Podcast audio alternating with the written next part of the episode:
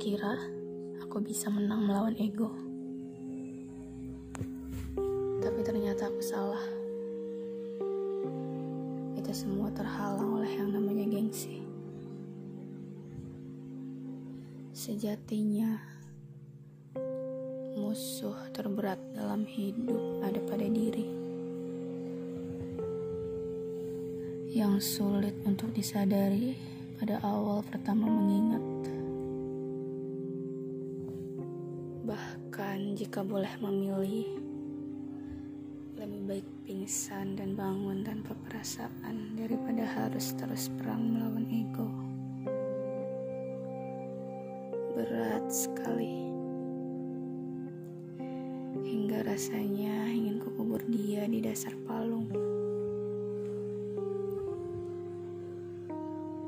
Satu-satunya jalan yang kupilih hanya bisa diam di tempat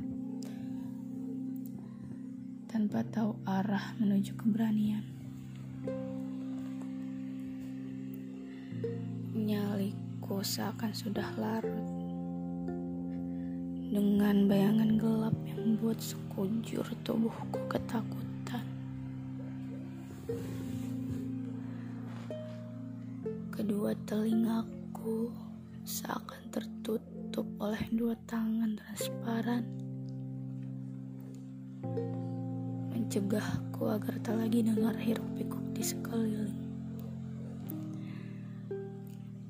Realitas seakan jauh dari pendengaran, jauh dari penglihatan. Iya, aku telah ditulikan, aku telah dibutakan ego.